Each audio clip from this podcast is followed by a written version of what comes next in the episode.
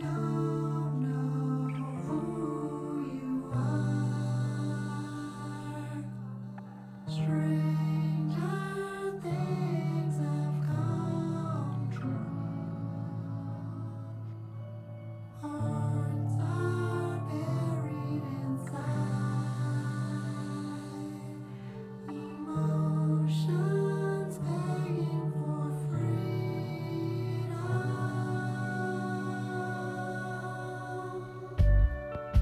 十一世纪初年，极盛现代性化作巨大的企业与 KPI 系统，蜂窝般密集的移动软体封锁，取之不尽的成瘾娱乐和消费，真理般完善的虚无主义知识。但有这么一群人，他们耐心地实现各自珍惜的事情和价值，和这个巨大体系周旋操作，启发着我们所有人完成潜能、实现价值的可能。他们就是做事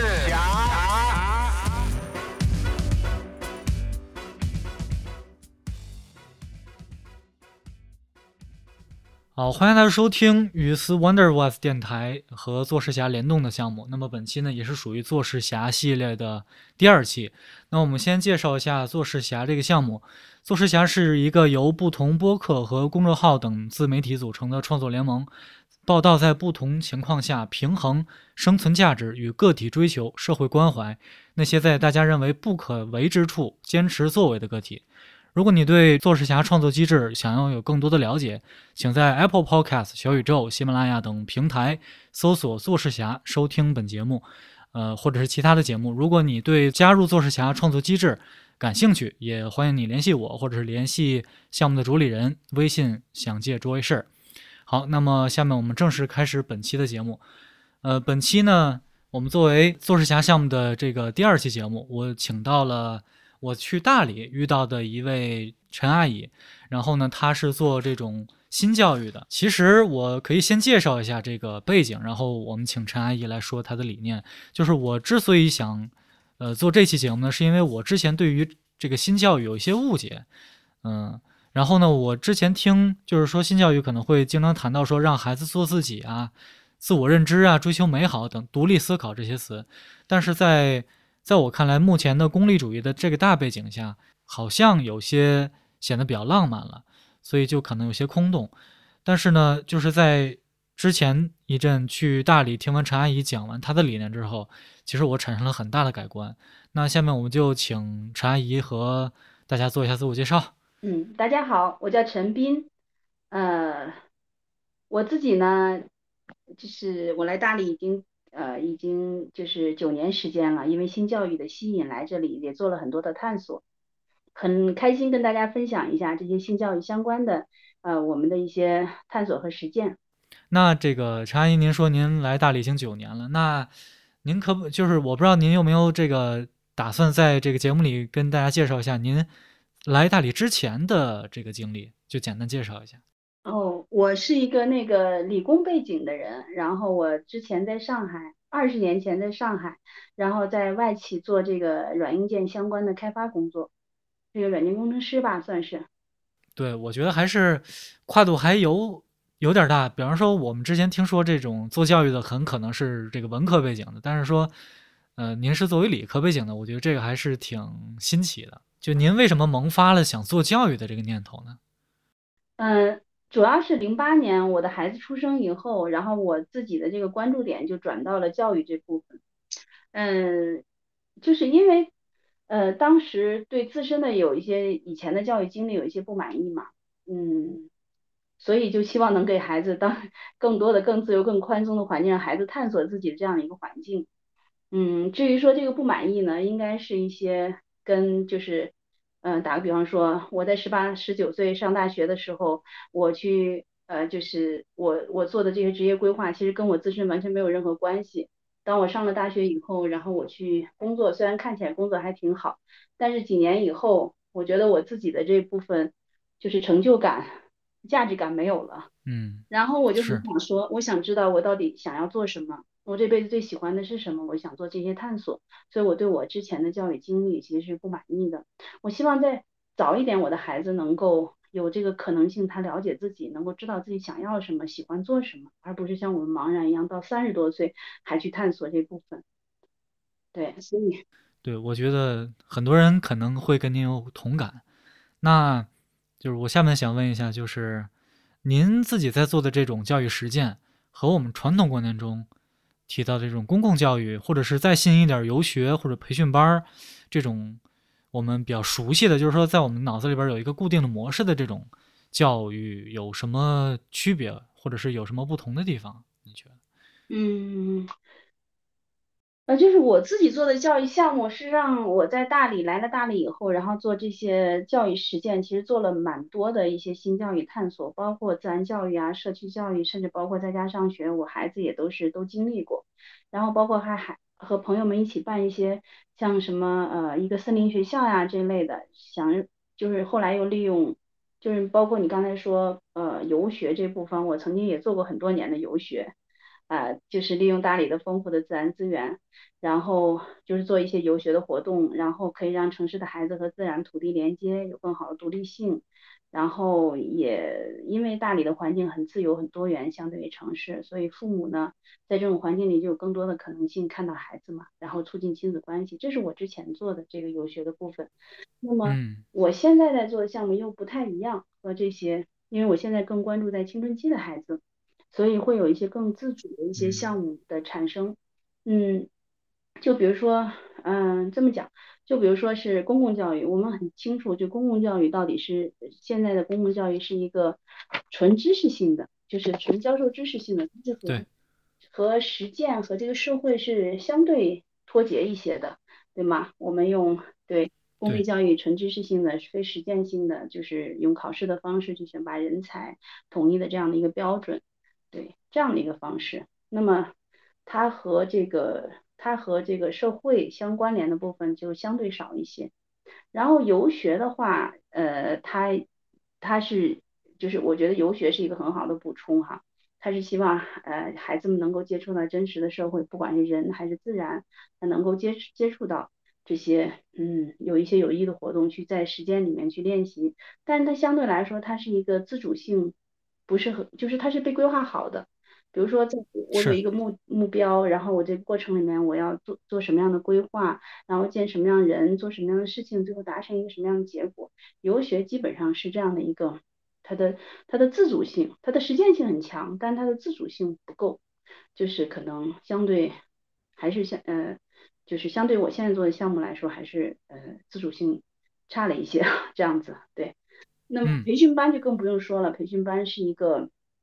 培训班是一个呃为学校服务的，或者是为这个考试竞争服务的这样的一个，它是有很明确的目的，某一个技能、某一个专长，我要在这里提高的这样的一个过程，对，是一个专业性的。那么我现在做的项目呢，是是针对于青春期的孩子，然后我们呃怎么讲呢？这个项目它是有更大的一个自主性，它的自主性已经大到了呃我们指定一个主题，比如说。比如说，我们做了几次项目，有时候就呃，第一、第二次的话，我们就定一个创业的主题，用十天的时间让孩子们创业。至于他做什么，然后怎么做，这个过程，而且孩子们拥有绝对的一个决定权，呃，他能够就是甚至终止这个项目，或者是嗯，这个全部取决于孩子自身的努力和这个对这个项目的关注度，他的在意程度。我们全部放在这个责任，全部放在孩子身上。我们呢，呃，作为教练，只有一个支持和协助孩子的作用，还有帮助孩子进行总结的作用。嗯，对。然后再明白，就是对，嗯，您您继续。对，然后我还其实呃还有其他的，就是我们指定一个大主题，它发生什么，它往哪里发展，我们不知道。包括还有这个，我们定了另外一个项目是旅行，独立旅行，所有的一切包括。呃，孩子们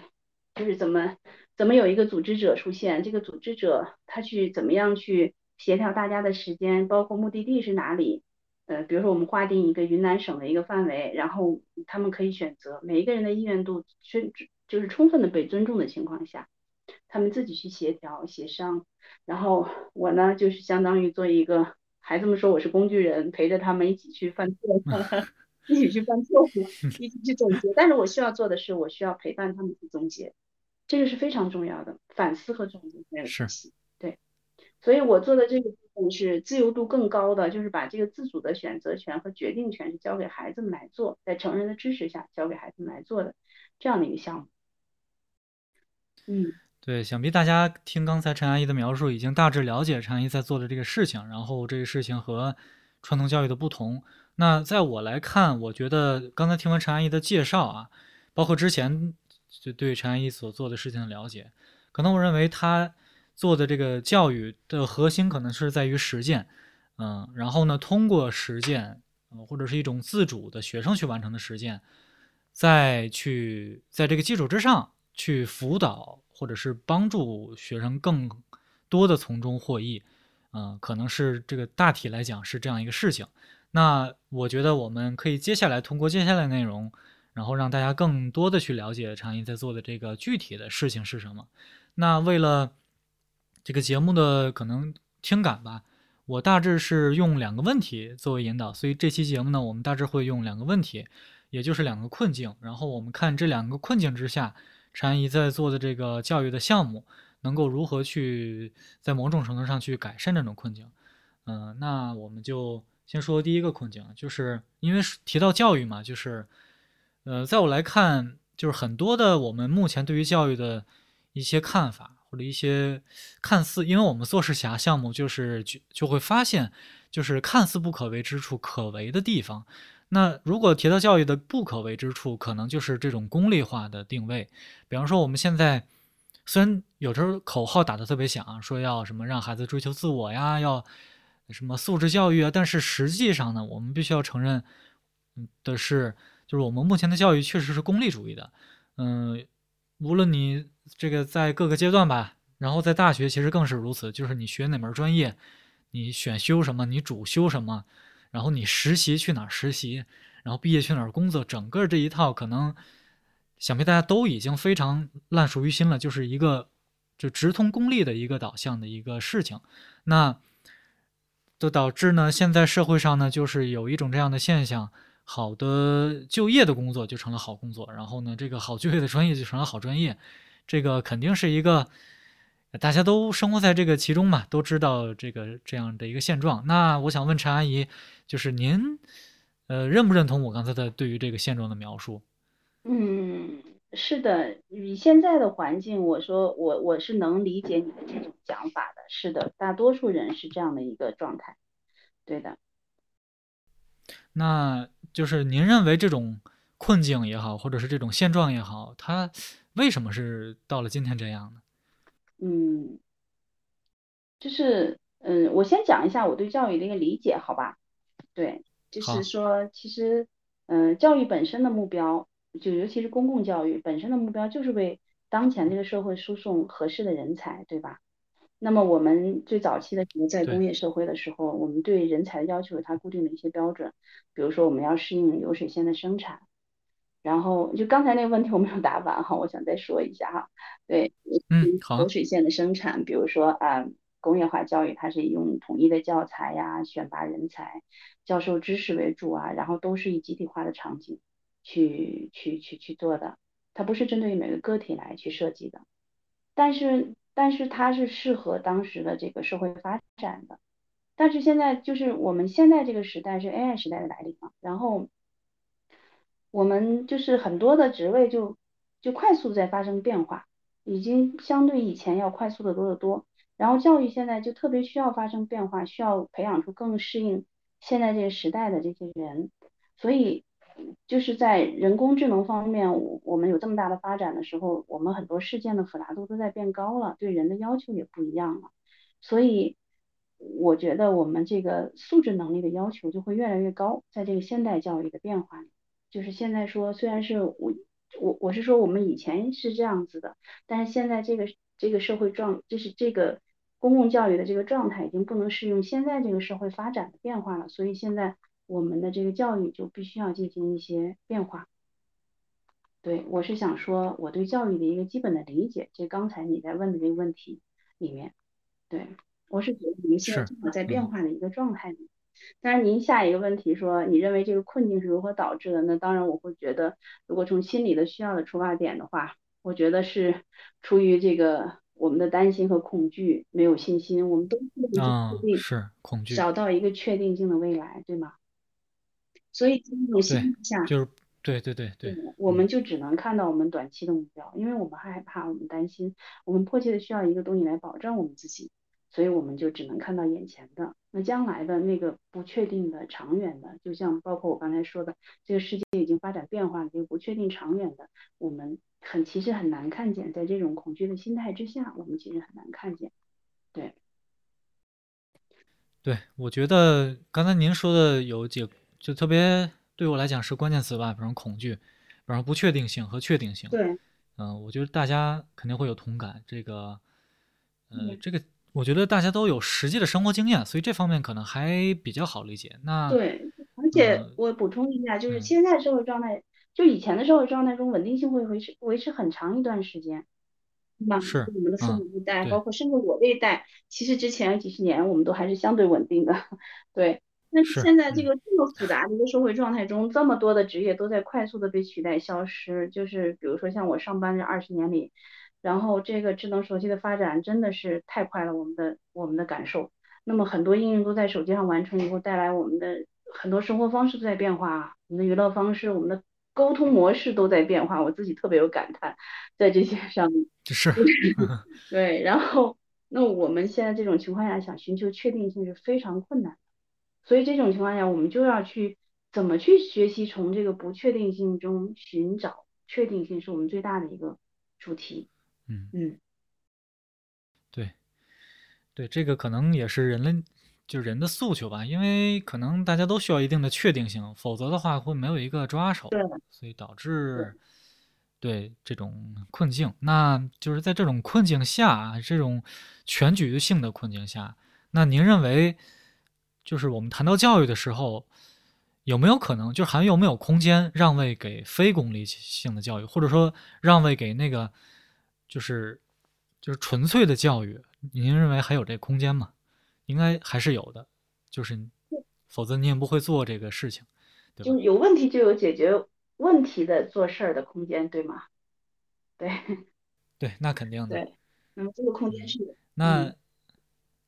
那您既然认为有这个做事的空间，那肯定您也已经开始在这个空间或者去探索这种做事的空间。那就是我们的重点就在于说，您的这个教育的项目或者是这种实践项目制的这种实践，呃，怎么样能够在这种全局性的困境下还找到一定的能够做事情的空间？嗯，首先我觉得很多人都在探索教育的各种可能性嘛，对吗？探索更多的、更新的能够适应这个时代的这种教育模式，我们很多的这种。探索和沟通现在都在发生，实践也在有。对我更多的关注，在我做的项目，更多的关注在这个，比如说孩子的能力的提升上，素养的提升上，就不再说呃做一时一事的这个这个呃就是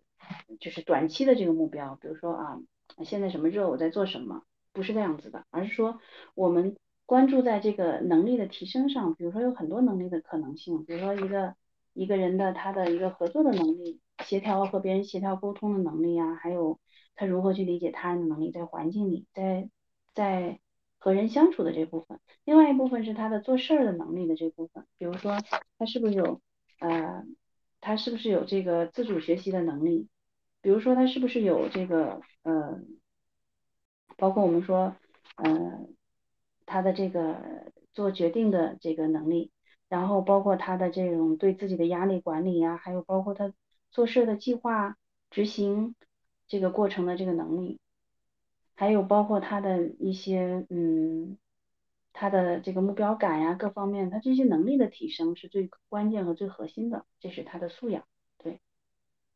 然后包，因为您说，嗯，对，我想我想补充一下，因为之前去陈阿姨家里，然后她给我展示了一个就是她做的那个图。然后那个图可能就照着那个图，大家去看可能会特别的清楚。然后其实刚才陈阿姨说的是，因为我觉得可能会有一些听众会这样想，就是说，就是他他们也可能会像我一样，就是说听到这些能力啊、素养啊，会我不知道是不是会会有一种本能性的反思，就觉得这些并没有落在实处，就会让之前的我或者是有很多的人认为说这个东西还是很空洞，就是还是打着某种幌子再去实现公立教育所追求的一些目的，但是其实。就是刚才陈阿姨说的是他的整个一个围绕的，围就是一系列的能力，从而我觉得，我觉得陈阿姨的想说的是，他通过在就就是开展这些项目，实践实践项目，然后在这个项目中，通过孩子去自己去做事儿，然后锻炼了这些能力，从而对，从而在帮助解决这种困境。我我我不知道这个我说的是不是这个对的？对，谢谢系统，你两次提醒我，我是其实是有一个核心词是在实践中。对，刚才提到对，我觉得这个就是可能是关您的关键，是一定在实践中他去总结反思才有可能达到的这部分。对，然后我们成人做的，当你嗯你刚才说的那张图表的是，就是我们嗯就是我们有一目标，然后我们有呃意愿度，然后最。然后你在这个，当然是目标和意愿度是高度统一的一个情况下，比如说这个目标是孩子自己想要做的事情，对吗？然后在这个过程里，他的能力，他的各方面的，他要通过这个过程，然后他去提高他自己的这部分的各种各样的能力，在实践的过程里面，他提高这个能力，然后在我们成人的支持下，成人有一个支持他的作用，他在这个过程里面去试错。去总结、去反思，然后我们是让我们这叫一个青少年的实修项目，通过一个实际的呃练习的一个过程，他才能达到这部分。最后最终他达到的是，当他做成的时候，他达到的是一个自我认同，我可以，我对我自己的确认。对，这是我们。我觉得这个就是可能大家听起来说实践，比方说让我来听实践，然后通过实践去实现一些目标。OK，这个逻辑非常的顺。然后，呃，可能有些人会，就是有些听众可能会觉得比较的简单，但是我觉得啊，这种实践其实在这种我们当下的这种环境下，尤其是大城市，可能特别难，因为因为我们知道，如果要实现这种就是公立。指标下的很多一系列的指标，包括你取得这个成绩，然后拿到这个证书，然后被这个学校录取。其实，在我看来是很少有时间去去真正的去实践也好，或者去做一些事情也好。可能有些国际学校的孩子，他的实践，呃，如果说的直白一些，可能就是为了申请学校拿到的那个实践证明，作为一种材料去申请大学的时候或者申请高中的时候用，呃。就是这这个这个叫叫名副其实的实践可能是比较少的。然后呢，我觉得陈阿姨不妨您拿一个实际的这个例子来向大家说一下，其实其实就可以体现出来，就您刚才说的这些个能力怎么样通过这个具体的实践得到了锻炼。可能不是说锻炼完了，就是这个项目完了之后就马上能看到效果，但其实我觉得大家都能够听出来，就其中他怎么样去。去通过设置一些环节来让学生得到成长，我觉得这个是还是挺重要的。是这样子，比如说我们第一次做的一个项目是创业项目，然后我们定了一个主题叫创业，然后这个过程里面，呃，就是我们只定了一个主题，至于创业做什么我们不知道，然后多长时间，其实当时我们也不知道，孩子们到底确定需要多长时间，我们定的八到十天。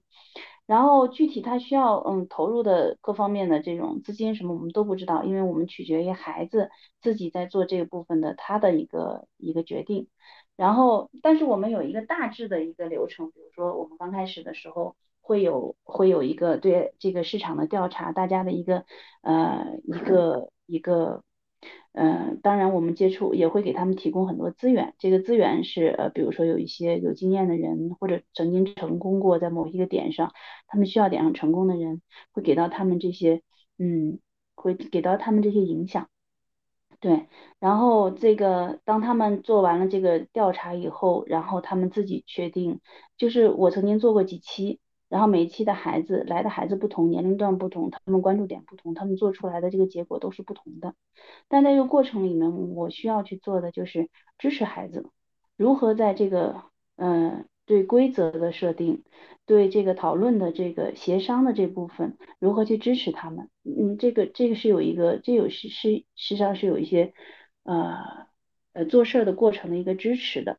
对。但是这个最终的决定权，甚至包括终止的权利，都是在孩子们自己手里。然后在这个创业这个项目里面，它每一步，嗯，从事实上它这个复杂度是很高的一个项目。然后从他们，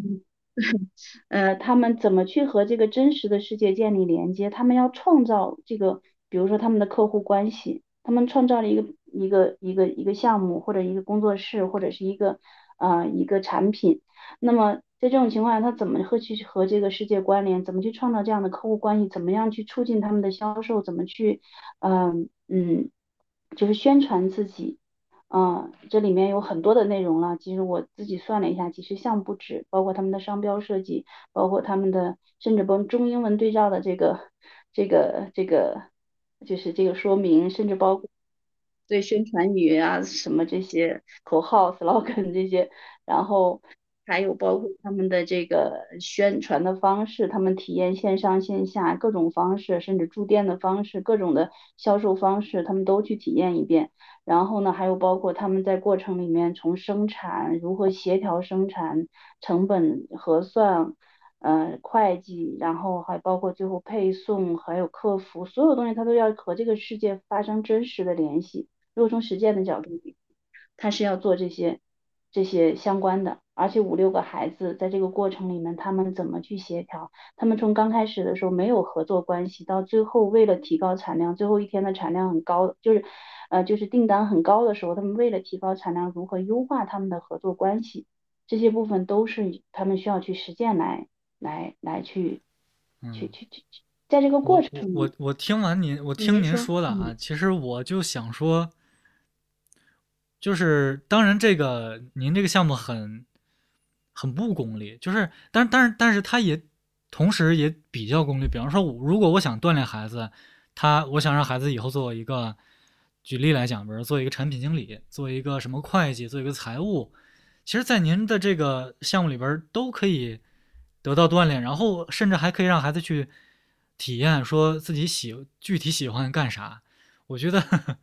这个还挺还还挺多元的，就是。就是如果我以一个功我我以一个功利的心态去参加您那个项目，我甚至都会觉得还挺有收获的。呃，我我对功利这个词没有什么没有什么意见哈，我觉得从功利角度来说，对实际意义上是我确实是要创造一个实践的机会。那这个过程里面，他们所有发生的，其实都像一个驾校一样。其实我们将来在社会上发生的和我们在这个驾校里发生的事情其实是相似的。还有一些很重要的点就是说。嗯，啊，在这个过程里面，孩子通过这个实践的这个项目里面，他们我们是，我我们是设置一个，他们是可以有试错的空间的。这个对我们来说是非常重要的点，他们有，对对对对对，我们供给了他们一个试错的空间，然后我们给他必要支持，然后让他们在错误里面成长。这个是孩子们需要去学习，因为我们将来在在我们从大学毕业，我到到了。这个工作岗位的时候，其实我们也很多时候是在错误里面成长的过程。对。那么孩子其实也是，然后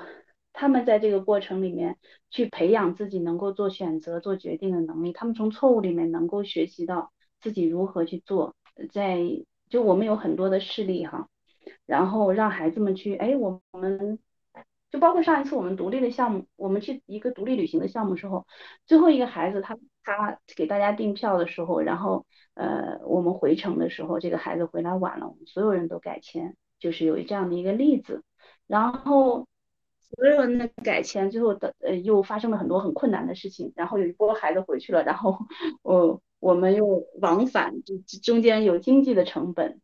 也有时间的成本。然后还包括我们的体力、经济、体力的这个成本都在里面。然后这个孩子从中间学到了他该如何处理。看起来他是时间管理上的问题，但是他学到了他当时发生了什么导致了他会迟到的这个事情。他会反思，他拥有这样的一个反思的能力。那么在下一次，我认为这个他们他就学会了很多，在这个过程里面他就学会了他怎么去规划自己的时间，怎么去和对方沟通。对，和这个其他小伙伴进行沟通，因为他他他的担心导致了他没有办法跟孩子们沟。最后他有一个反思哈，有一个总结。我们这个总结是非常非常重要的。当我们发生问题的时候，这个总结是让孩子们从中学习的。然后他学会了说，哎，下一次的时候我如何又兼顾同同伴们的这个需要，同时我又兼顾这个事情的需要，我应该怎么做？因为当时兼顾同伴的需要，他影响了他自己。啊，对这个时间上的一个关注已经没有关注了，当时所以导致了一系列的后果。所以你看，我们这个后果，这个反思、学习和成长都是在反思中发生的。我们有很多这样的例子。其实我们一开始我们都不知道说可能的成本是什么，我们就说允许犯错，但允许犯错背后有很多很多成人的焦虑，或者是我们能不能承担的部分。对。对，这是在青春期孩子发展里面非常重要，他们一定不会听你的，在这个时候，因为要证明自己是对的，所以他们要通过犯错自己去总结、反思、学习的这样一个过程。嗯，我觉得您说的这个试错，其实您刚才说对于青少年来讲很重要，甚至我觉得对于很多的你，包括二十到三十岁的年轻人，或者是再大一点的人，嗯，我觉得我们其实都需要试错，就是。有一本书，虽然我不太认同这个理念，叫《巨婴国》，就是，就是我们用它作为一个比喻吧，就是其实很多人，我觉得，因为即便他在社会上有一些工作，或者他已经是一个什么样的职位，但是呢，由于他并没有，就是经历过您，甚至没有你经历过您刚才说的这种，就是一个孩子他弄错了一个事儿，然后导致连累了很多其他的人，导致了，进而导致了一系列的其他的问题，就这个人没有他。没有类似的这种经验，从而导致他有一些问题。他虽然他已经到了一定的岁数或者有一定的职位，但他也并不明白，嗯，就从而导致他可能有些能力并没有掌握。呃，我是觉得这个试错，而且现在其实年轻人的试错成本成本其实还挺高的。就是比如说，你毕业出来之后，如果你是就是校招没有找到一个特别理想的工作，就大概率你的。职业发展可能就不是很顺利的，所以总之来讲呢，我觉得您说的这个试错特别的，我觉得会很受用，就是无论对于孩子来讲，还是对于有些大人。嗯，是的，就是呃，就是说试错带来一个好处哈，就是孩子们很习惯这种这种方式。就是它是一个动态的，可以看待自己的错误。如何看待自己错误，对我们来说是很重要的。有的人，比如说犯了错以后，就会觉得，不管成人还是孩子，有时候就会觉得攻击自己，觉得自己不够好，就会有一个固定的定义给自己。但是当他经历这个，就是就这些试错都是很很常见的，在我们这个环境里是个很常见。但是当他试错，他要为此而负责。当然，他有一个负责任的这部分，对。然后，那么他就会，他就会养成一个很好的思维，叫成长型心态或者成长型思维。他就不会说，哎，我用一时一刻的错误来否认我自己，因为我知道我将来的目标是什么，我将来我在那个位置，我想要成为的是什么。我现在在这个地方，我接受现在这个状态，我知道这两个之间的差异，我如何去往前走，如何建设，通过我每次的试错，我有收获。然后他就习惯不以一时的这种收获，哎，一时的我正确来证明自己，也不以一时一刻的错误来否认自己，因为他知道他的眼他的眼光是更长远的，他对自己是有一个预期的，嗯，成长型心态，这个心态对我们将来是非常重要，它是一个积极的心态，对吗？对，你像这个，如果基于常毅刚才说的这个实际的案例，然后，嗯。实际的经验来讲，这个成长性的心智，其实大家我觉得应该不会有人说这个词再空了。然后呢，就是那次我去禅一家，然后聊完这个，我才就是听完禅一的具体的这个实践的例子，我才意识到说，原来我对于这些有一些这个名词可能是过于的有一些偏见，就是觉得这些名词很很很虚。但是如果这些名词是建立在这种实践之后，作为一种归纳来去总结这种能力，我觉得是完全没有问题的，就是确实是这么回事儿。嗯，是的。然后，嗯，对，您说。嗯，是的，就是我记得我们在创业项目里面也发生一些就很有趣的故事哈。然后我们的孩子在这个呃，就比如说有一次哈，啊，好像跟你讲过，就是在呃呃，就是就是我们去配送的过程里面，孩子在那个配送的这个袋子上面贴上我们的这个地址，贴贴上地址，然后去，嗯，然后当时我去给他们一个提醒，因为我看到他们不干胶粘上了，以我的经验是不可以的，这个会掉的。因为它是一个无痕的袋子哈，然后我觉得，然后我就会提醒他们一下，我们有提醒的权利，通过事情，就是我们有提醒的权利，但是我们有决定的权利。我会问他，哎，这个东西老不老？然后他看了一眼，说没事儿。然后本来我还是希望给他们找上订书机的，但是他说没事儿，好的，那我就收回来了。然后呃，到了晚上的时候，我们每我们晚上都会有总结，我们说今天的收获是什么？我们今天的对我们比较失。失望的什么，我们也可以打分。那个孩子打了七十分，然后为什么呢？他说，嗯，所有的单条都掉了，当时所有的 这个字条全掉完了。然后我们没有，这个时候我们就没有一个评价在里面，我们只是问说，那怎么解决这个问题呢？这个孩子说，那我们还是用订书机吧。好，那谁来解决这个问题呢？他说，那你来解决，因为这是我我在我我的这个基地里，然后你来解决吧。好，我作为我这一个成人，作为一个资源被他们使用，我是愿意的。他们可以寻求我这个资源，但我没有决定权。然后，然后第二天我帮他们找到了，找到以后，嗯，第二天他们都都都按了一个按钉。到第三天的时候，哈，我我发现这个孩子问头一天去配送的那个人说，那个那个就是昨天掉那个这个这个什么标签掉了吗？然后那个孩子说。掉了一两个，还是掉了哦。这个孩子说：“那我就摁两个按钉。”然后你看到他自己的，如果一 开始告诉他怎么做的时候，那不是发自他自己，他不是他自己是是是出来，对，所以这个成长、学习和成长就是要从他们的这个反思里面去发生的，让他们经历并且反思发生。而在学生时代，而在这个时代，他们不管做什么样的事情，他们的成本、试错成本都是，就是像我说的。就是在驾校一样，那这个是错成本？嗯，是，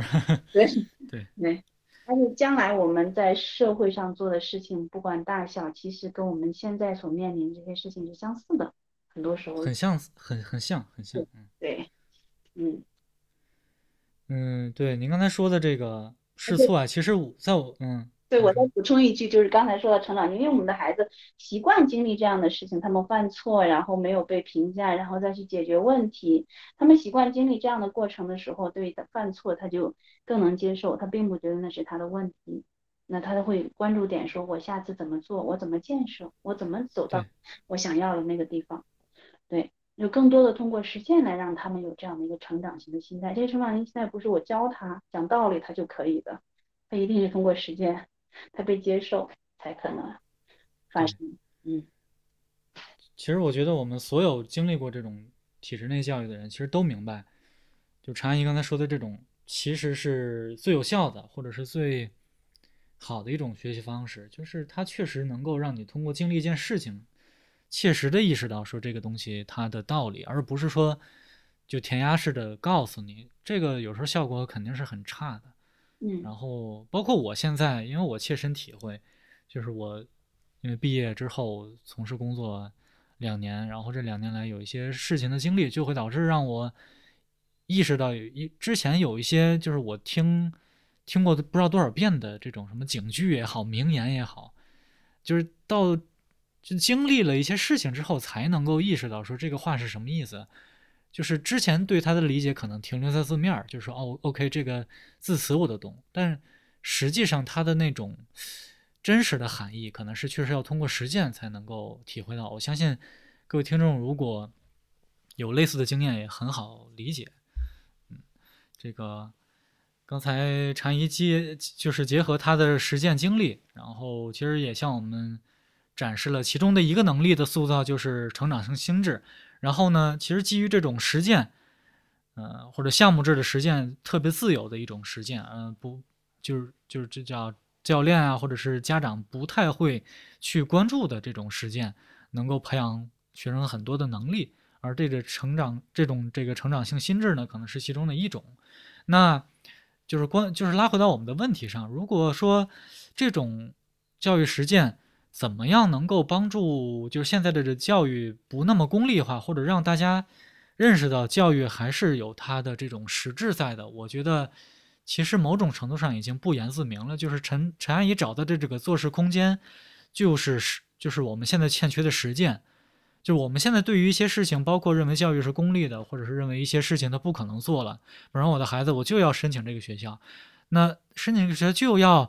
孩子满足一定的条件，那满足这个条条件就要去报补习班或者报这个班那个班。那如果你只是用这种视角去看，确实没有空间。但是如果你，呃，怎么说，按照一种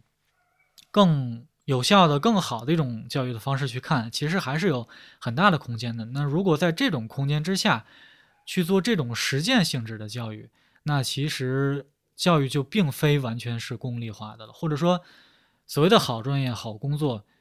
可能已经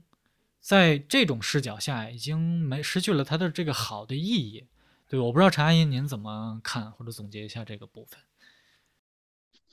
嗯，我会觉得。我会觉得，我们因为关注在他的这个能力和素养实践上去取得的这些心态上，包括他，我我说的素养，其实有一部分是他的心态上的一些变化哈，他更关注于更积极，更更关注于建设，可能啊，并没有有，因为从心理学的有些视角的话，有些人是更关注在这个呃。障碍啊，什么这些事情上，然后我们通过这个建设的过程，让孩子更多的关注在这个建设上，有一个成长型心态上。那么我会觉得，嗯，就是，嗯，所谓的，就是好像所谓的功利化的这个教育，现在已经，嗯，就我们有更多的可能性，它不在我们的这个一个频道上去去表达吧，算是，对我们孩子就拥有更多的可能性，嗯。对，当然我们对对对对。然后我刚才还还有一个很想补充的地方，我想了一下，就是我们除了在做事儿的实践上在进行这个呃一些探索，包括对孩子总结反思这部分，给到孩子很大的一个心理空间去尝试。呃，另外一部分我们在做教练的时候，有很重要的一点，其实际上是让孩子在人际关系上获得一些嗯更正向的一些激励，对。就是，嗯，他会创造这种团队的归属感，因为，嗯，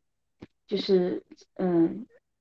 这么讲吧，就是其实现在我们的公立教育，我们实际上是一个竞争的关系，就是比如说考试啊，是，对，像池塘里的鱼，你扔一些，呃，你扔一些这个，呃，这个鱼食，它就哄抢这样的一个状态，对吧？哈，那么，呃，就是你的，你如果。成绩好或者怎么样，你竞争出色的话，你就能获得更多的资源，对吧？从小我们就有小红花呀，其他的这些，我们有更 多的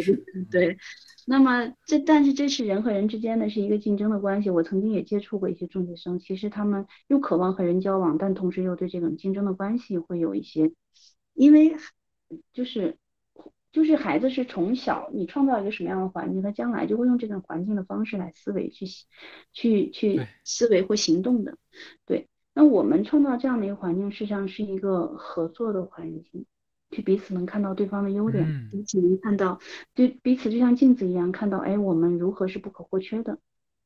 嗯，这个团队的归属感，你如何在这个团队里，就在大家共同的一件事情里一起做事，然后一起去就是付出，那个付出。被大家看到，同时体验你的价值感，这部分是非常重要的一个我们的幸福感的来源。很重要。嗯，对。那在这个过程里面，我们的教练需要做的是，当在一个就是我们创造一个接纳的环境，教练会鼓励大家表达自己的感受和需要，然后支持孩子身心一致的表达自己，尤其在冲突发生的时候。团队冲突发生的时候，你就可以从我们的这个对抗的这个结论里面往下走，看到每一个人的出发点。其实每个人出发点一定是为这个项目，呃，这个环境着想的，对吗？对，但是是受他自己的体验所影响的。所以，如何去学会沟通，如何去学会倾听对方的意见，这是我们在里面很重要的。嗯，之前我讲的做事儿这部分是和人相关的，对，在关系、人际交往相关的。部分，对，也可以举一些例子，嗯，对，嗯，对，您要举吗？那我给我举一个例子吧，哈，就是这次我们出去独立，这次我们出去独立旅行的时候，然后我们的那个小小的 leader 哈，我们当时创造了一个 leader，然后我是是那个 leader 的，那个 leader 在这个过程里面去组织大家。这样的一个组织大家，然后包括事情上，包括这个分工上，呃，管理上，然后去去做很多事情。然后他们当时一起去昆明旅行的过程里面，然后这个 leader 就是管理的，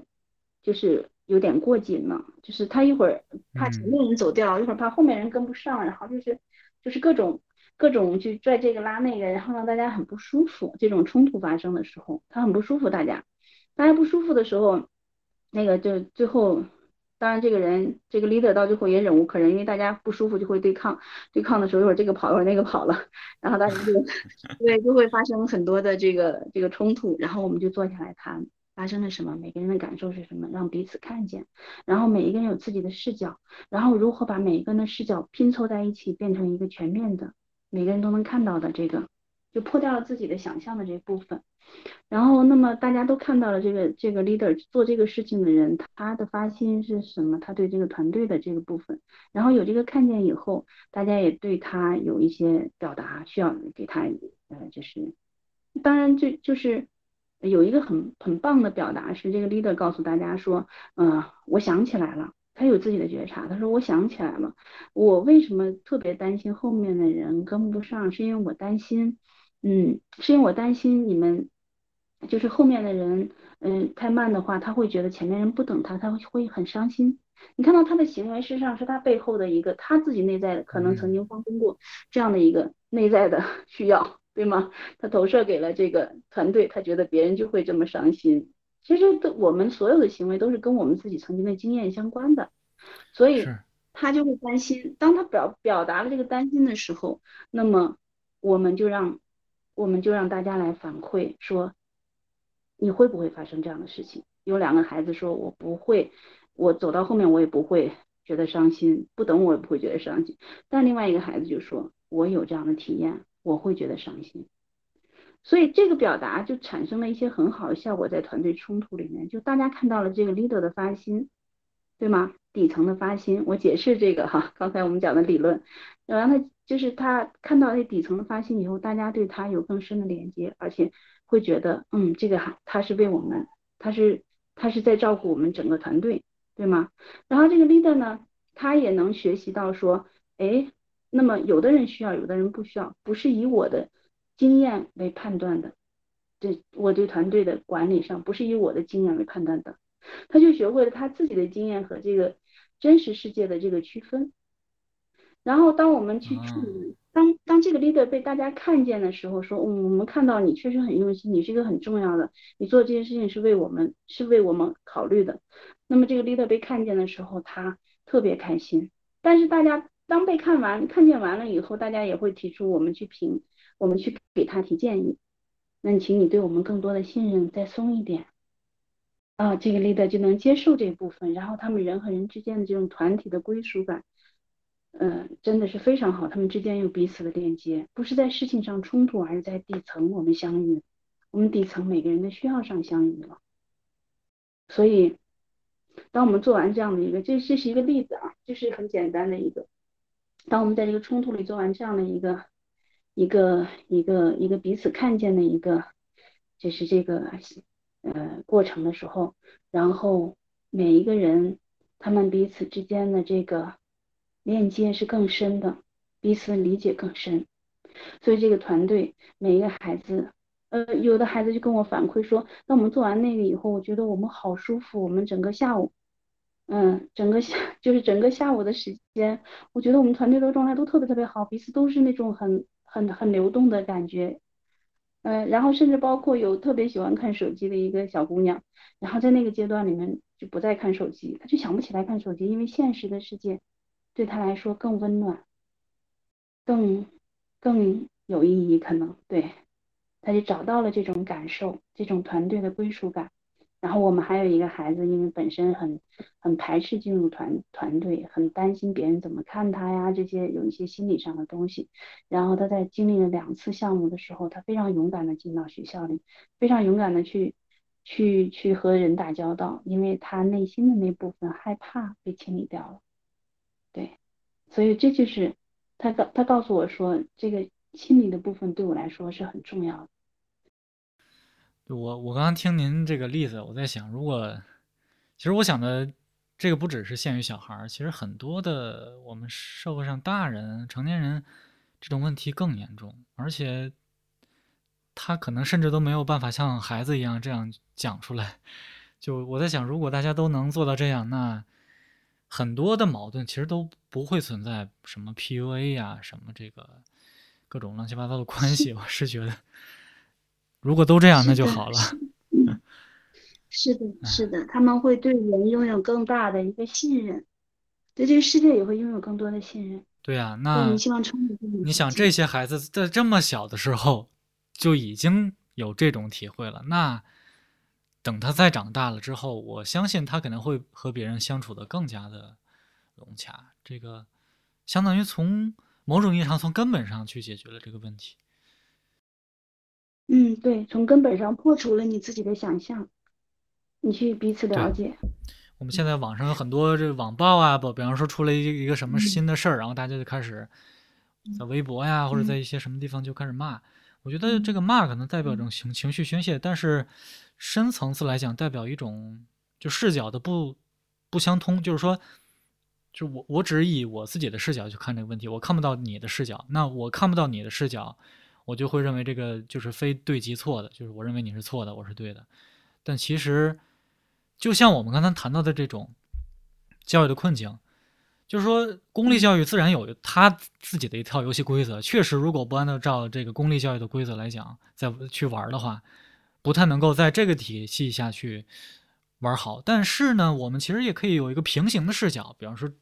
您的这种实嗯践的视角，那同样我们也可以做得很好。其实不是一种说非非黑即白、非此即彼，而是一种嗯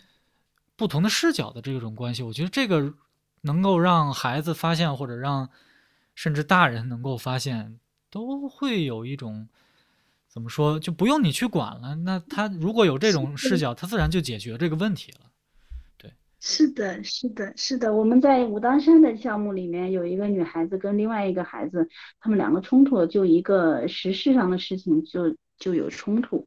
然后当时我我给他们本来是在这个结论上观点上在冲撞，但是嗯，我当时呃我看到了这个其中一个女孩子她在底层的发言，她更关心。我说哦，我看到你的发心，你更关心那些弱势的人。然后另外一个孩子，我说，那我看到你的发心是你有点担心全局的一个问题，可能会如果只关注一部分人，会导致另外一些问题。那我们在发心上相遇的时候，那就我们没有冲突了。事实上，我们怎么讨论说我们又考虑全局又考虑个体呢？我们可以在这上面进行折中，而不是在那个结论上。是啊我所以，嗯，我我我，当时那个嗯，您说，对，当时那个孩子就跟我，那个孩子十五岁，一个女孩子，她突然就意识到了，她跟我说：“天呐，原来我们可以这样，我们就可以不用冲突。是啊，对啊，我们对，然后我觉得特别感动，是因对我也很感动。您 您您您为什么感动啊？就是我我看到了他的认知是在是是在认知的认知上在啊，发生变化，在根本上发生变化，在根本上去看见别人。对，对，这这您的点就是。我您可能是您是从一个这指导者的角度去看这个他的成长，但是我的感动在于嗯。说，我觉得现在就是因这两个孩子在用善意揣测对方，就是说哦，我理解你，你是为了。谁谁谁好，但我感觉现在有嗯。很多的这种网上暴力或者是怎么样的，就是嗯。是对于他人的一种恶往往坏里去想，就是恶意的揣测，嗯这种是挺嗯多的。包括我们在网上见到的各种讨论，就是比方说出了一个什么事儿，其实大家都会先去想这个人他哪儿坏，可能尤尤其是这种社嗯会事件吧，啊，嗯嗯。嗯，对，但是我们所有的观点背后都有我们自己的出发点的，我们自己内在的需要是，对，对吗？我们看世界的角度的，实际上是这样子的。还有我们自己的经验和体验，可能我们受过的创伤，内在都有我们的需要的，对吗？所以我们不在那个结论上面相遇，我们在底层的这个需要上面相遇，嗯。那我们就跳出了二元对立的一个一个范畴。你像这孩子从小就会，虽然他可能自己不知道他在什么有一些认知，但是他其实已经在嗯实践了。那只是需要在如果他在能理解的，其比方说他再长大一些，告诉哦你是在做这个事情，他其实就马上能够意识到了，就相当于已经学会了，只不是他还不知道这个词儿而已。是的，对对他没有意识，他没有明确的意识在这个上面，但是他已经在实践上不停的练习了这部分。对，所以您就在刚才我们说的这种叫成长性心智上面，又就是就如果是说成长性心智是一种能力，那您刚才说的这种认知啊，或者这种合作也是一种能力，相当于在刚才的这个基础之上补全了另外一个呃例子，然后还有一个点，所以我觉得其实大家可以看出来，在这么短的时间内，陈安已经就是有了很多的，我觉得相当有启发性的这种实践，能够让我们去学习。就是，所以我觉得还是有很多，对，很很多可以聊的地方。那我们刚才说了这个困境一，其实困就是困境二呢，是在困境一的基础之上有一个延展。既然这种功利或者是功利难听，我们说这种实际就是去考虑实际的这种教育呢，呃，看似就是要追求好专业啊、好就业啊这种工作等等的这一系列的想法，就会导致什么呢？就是因为我们知道社会上的资源是稀缺的，那如果大家都去征求这种好的资源、优质的资源、好的专业，那比方说最实际来讲，就是这个大厂的工作，或者是这种好的这是金融领域的工作，那这些工作我们都知道肯定是有限的，它不可能是完全供应。就即便清华北大的毕业生，他也不太可能说都能够满足他们的就业。那在这种情况下，就会代表着说有一些人能能够拿到这些工作，无论他是因为能力也好，或者是因为运气也好。那有一些人他就注定从数量上，从这个简单的数学上计算，他就不可能得到这个所谓的好工作。那得不到这些所谓的好工作的人，可能就最近有一两个流行的词儿，一个是躺平，一个是内卷，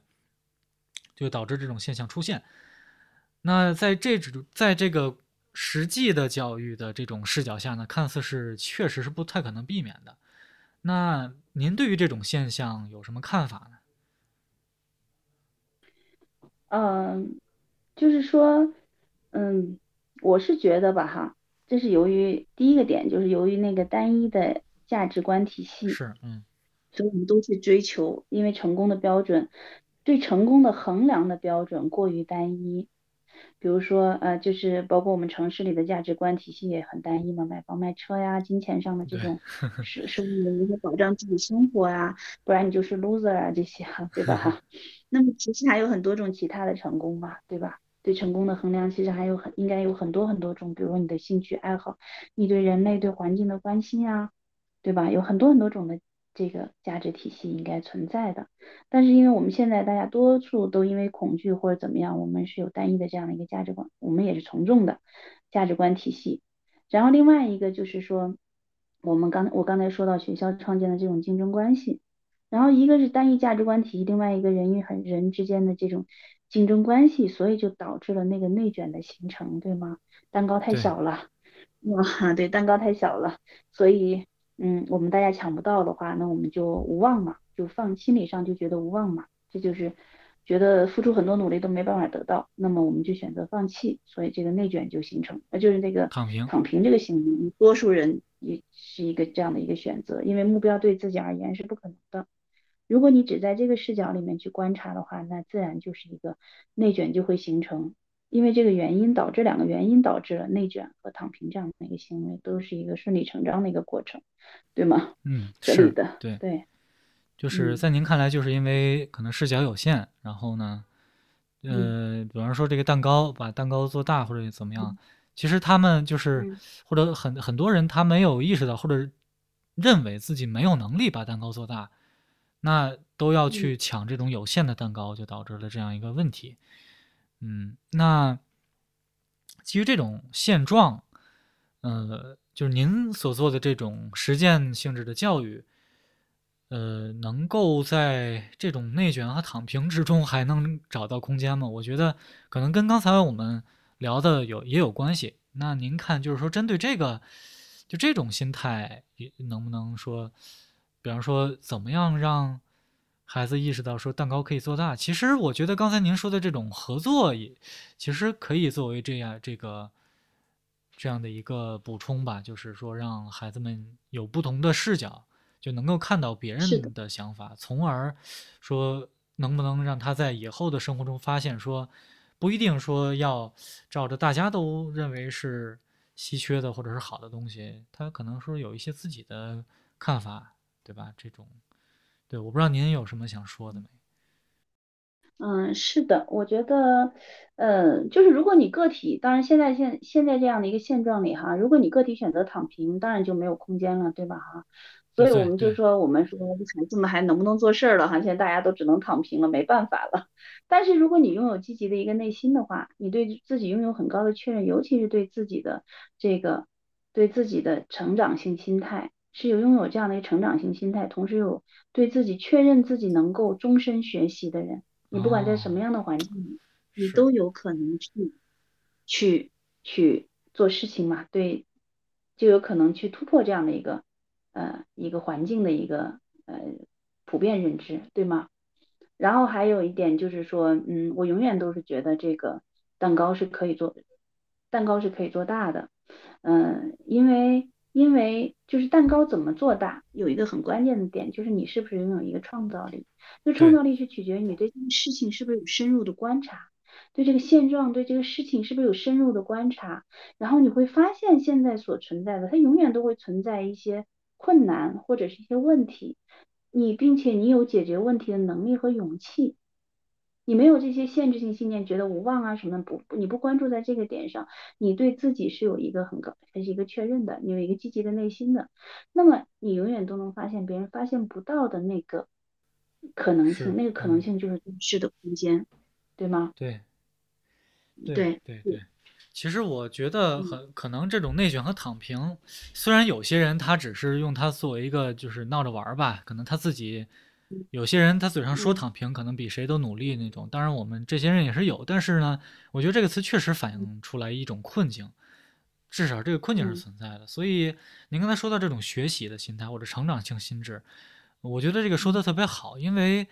这种这个内卷和躺平，就代表着他认为已经没有做事儿的空间了，或者说，嗯，呃，因为我之前听这个翻转电台，嗯您说什么？呃，我说他失望和消极的一个心态，对，对对对，嗯。这种消极的心嗯。态，然后我想起之嗯。前这个翻转电台的主理人这个小李老师说，就是现在人为什么不看书了，就是因为这个大家没有什么困惑，就是说不认为说这个是这个有什么自己解决不了的，或者还没有明白的一些事儿，可能这种现象比较少了，就大家都觉得很多事情都有一个固定的解释，嗯，就是对，所以就导导致了可能说，哦，既然我知道这种好工作就是这些，然后呢，这个人生成功的目标就是这些，如果我实现不了的话，我也没有办法去实现的话，那我就真的没有办法了。其实，呃，不妨以这种成长性心智去试错，就是可能会发现说，有没有一个平行的视角去看待这些问题，就是说，是不是必须要参与到这种游戏里面？那有没有别的可能空间？甚至，如果你有足够的能力的话，就像陈阿姨所说，你其实是有可以把蛋糕做大的能力的。嗯，是的，包括，嗯、据我自身的例子的话，啊、那么我们我现在在看到教育里的这个问题，然后我们通过这种方式来去去实践，那么，嗯，我就会对现在的这样的一个现代的教育做一个，呃，在家庭教育和这个学校教育之间做一个补充，而且我觉得我能看到它带给孩子的这种真正的价值，它是拥有它的这个。呃社会价值的。那么在这种情况下，我们是我是有可能说，哎，创造一个新的可能性，对吗？对对对对，创造比如说教练，对，我有教练这个，就特别实际，特别好，我觉得这个例子。对，我就把蛋糕就创造出一个新的可能性出来，对吗？对对对新的就业的可能性，对呀，对呀，这，非常的实际，嗯很有说服力，我是觉嗯得。嗯，比方说，比方说您的这个教育的项目，嗯、因为嗯在我看来，我觉得这个比这种学校里面的教书啊或者游学这种就不知识性的要难得多得多得多，特别难。我觉得，因为这个东西特别看人，或者说他甚至没有一个说我我怎么样去挑教练，他有一个什么标准，符合一二三四，有这个教师从业资格证，有这个证那个证，他就可以来。我真的觉得他不是，就他只能靠面试，就是说，就这个人合不合适，他不是可以量化的。嗯，是的，对，所以他需要具备一定的素质。那我觉得这些素质，比方说怎能能就是辅辅助这个孩子去有耐心，去让他意识到这种呃培养他的能力，然后在这种培养的过程中呢，去引导他，然后啊，我真的觉得。是一种很高的要求，对于这个教练。那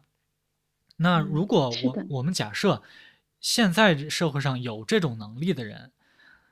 哪些工作岗位是适合有这种能力的人去做的？嗯，我不太能想出来，因为我在我的视野范围里，就是如果让我去想说，实际来讲，收入高的、待遇待遇好的、能够怎么样在大城大城市落户买房的这些工作，可能确实是这个。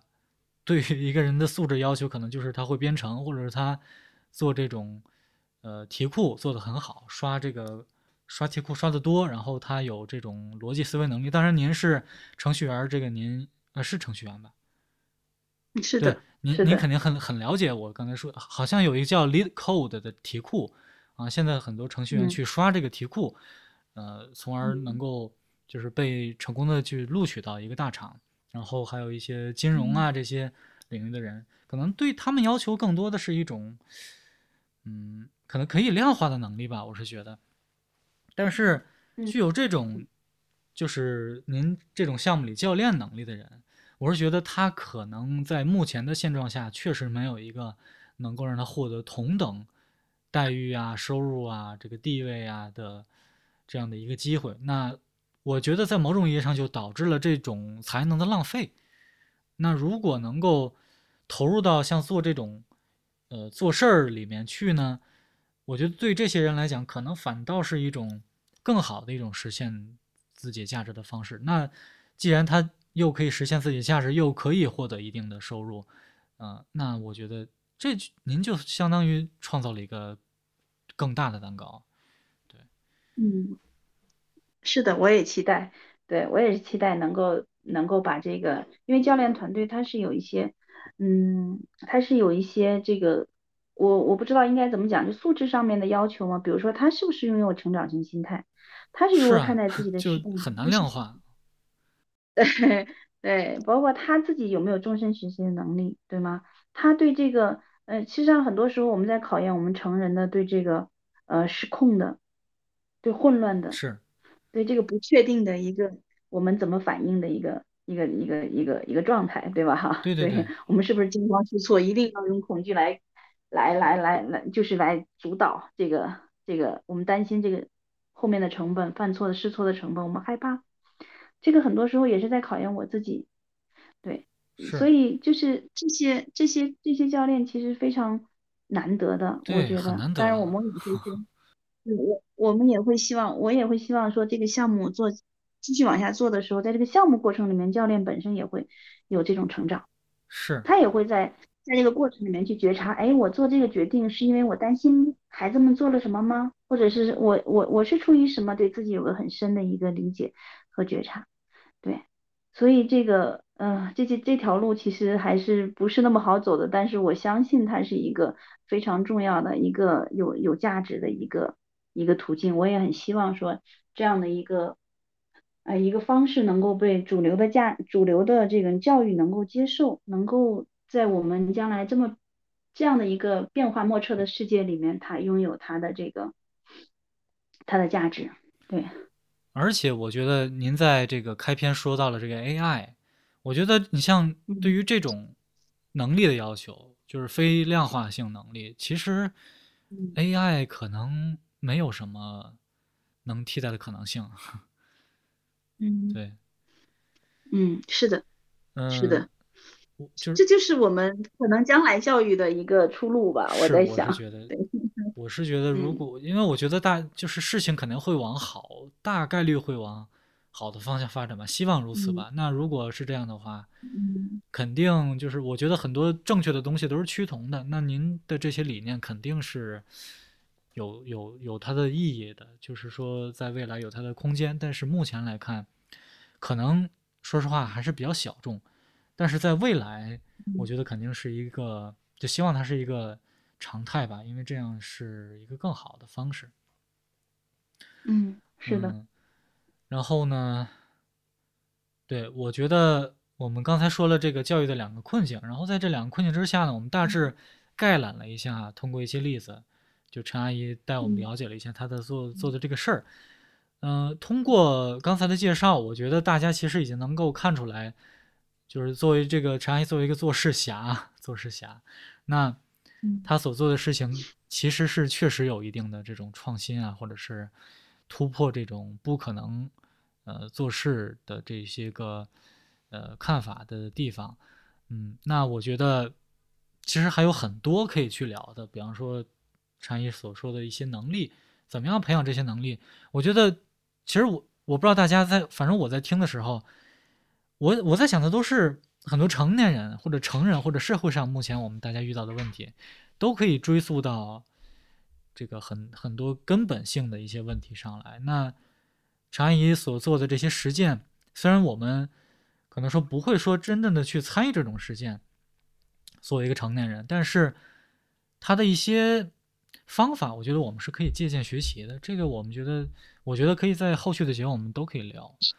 嗯，那常常阿姨，您看我们在收尾之前，您还有什么想补充的？嗯，嗯、其实确实是我们在我在做孩子的这部分的时候，我发现事实上很多是成年人我们现在面临的，其实上和我们在早期面临的这些呃，这我们的思维模式或者行为模式，我们怎么认知世界的这些部分，实际上是相似的。也许我们到成年还在去去去苦苦的找寻这个原因何在，然后去想想办法去破除自己的很多的限制性的这些信念的部分，也很不容易。那么我会觉得，在孩子的时期，在十几岁，他正在构建自己对世界的认知的时候，去做这件事情是非常非常有价值的。对，对，嗯我觉得确实是这样，因为如果他能在这么年这小的时候都能够有这些体会，我觉得这以后肯定 太厉害了，了不起。嗯就是不是那种说哦，一听就是有很多 title 啊，有很多的这种资格的了解，他是那种嗯就是对，就是一个更好的人吧，我是觉得这样。